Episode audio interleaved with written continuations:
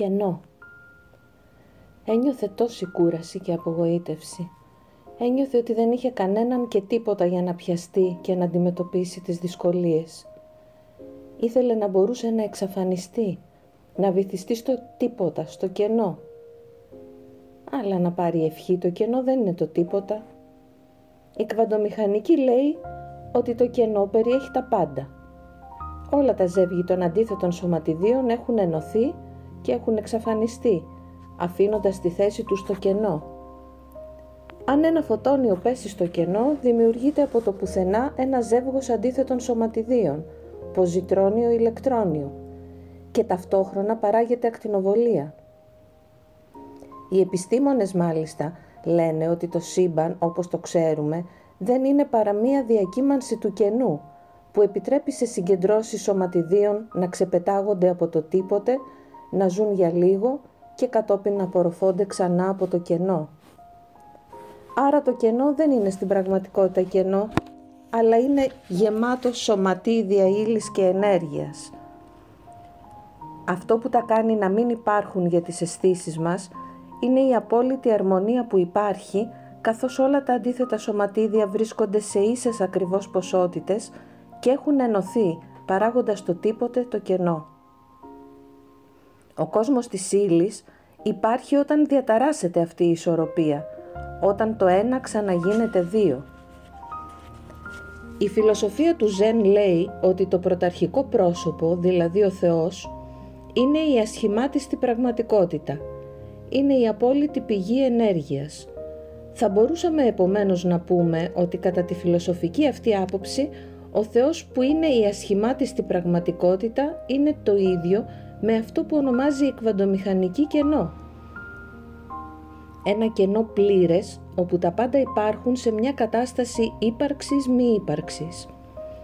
Ένα φωτόνιο κατά το γεννηθεί το φως μπορεί από το κενό Παύλα Θεό να γεννήσει τον κόσμο. Η γέννηση αυτή θα είναι γέννηση αντίθετων σωματιδίων που θα διαχωριστούν από την κατάσταση μη ύπαρξης που είχε φέρει η σύνθεσή τους και η ενέργεια που θα προκύψει θα προκαλέσει κι άλλον διαχωρισμό και ούτω καθεξής. Τελικά, οποιοδήποτε διαχωρισμός των αντιθέτων χρειάζεται ένα διεγέρτη, φωτόνιο, ακτινοβολία κλπ αν αυτό που λέγεται ότι η ενέργεια ακολουθεί τη σκέψη του ανθρώπου είναι αλήθεια, τότε μπορούμε να πούμε ότι η σκέψη μας σαν καταλήτης επιδρά στο κενό και ανασύρει εκείνο το μέρος του ενωμένου ζεύγους που ζητά. Ζητά το καλό, ανασύρει το καλό. Ζητά το κακό, ανασύρει το κακό. Οπότε ο άνθρωπος έχει ευθύνη για ό,τι η σκέψη του προκαλεί.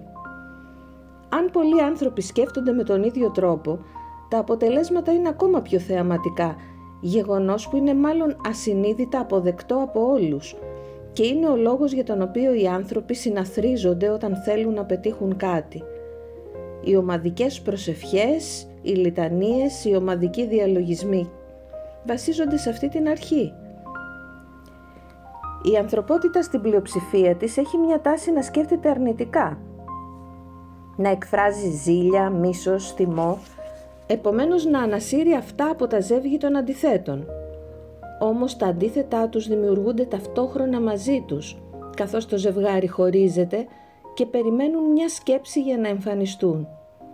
Καθώς μάλιστα τα αντίθετα έλκονται, είναι εύκολο κάποια μη θετική σκέψη να μαγνητήσει τα αντίθετα που είναι η αγάπη, η ηρεμία, η αποδοχή, για να φανούν και αυτά στον κόσμο μας.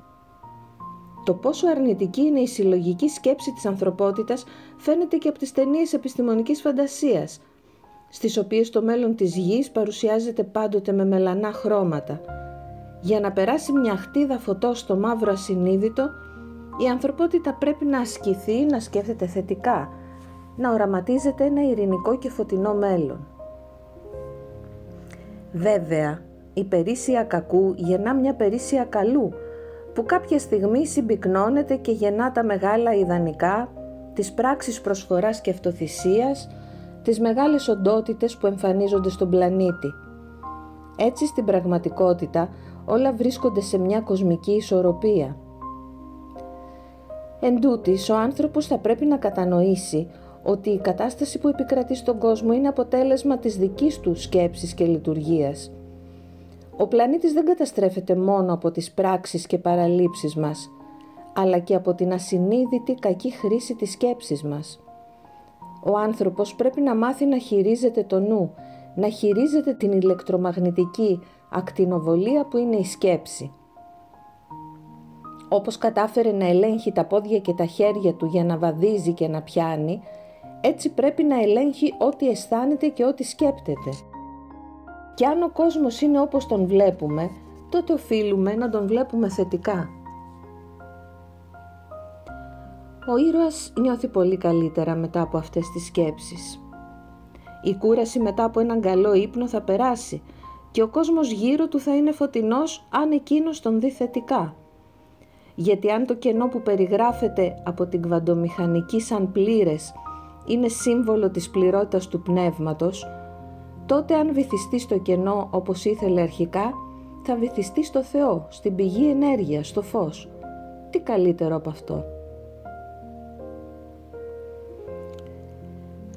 Κατά τη σύγχρονη φυσική δεν υφίσταται το τίποτε, δεν μπορεί να υπάρχει το τίποτε, ακόμα και σε ένα απόλυτο κενό ζευγάρια σωματιδίων αντισωματιδίων ξεπετιούνται από το τίποτε για να περάσουν έπειτα από λίγο ξανά στην ανυπαρξία πριν το σύμπαν το πάρει χαμπάρι και βεβαιώσει την παραβίαση των βασικότερων νόμων του.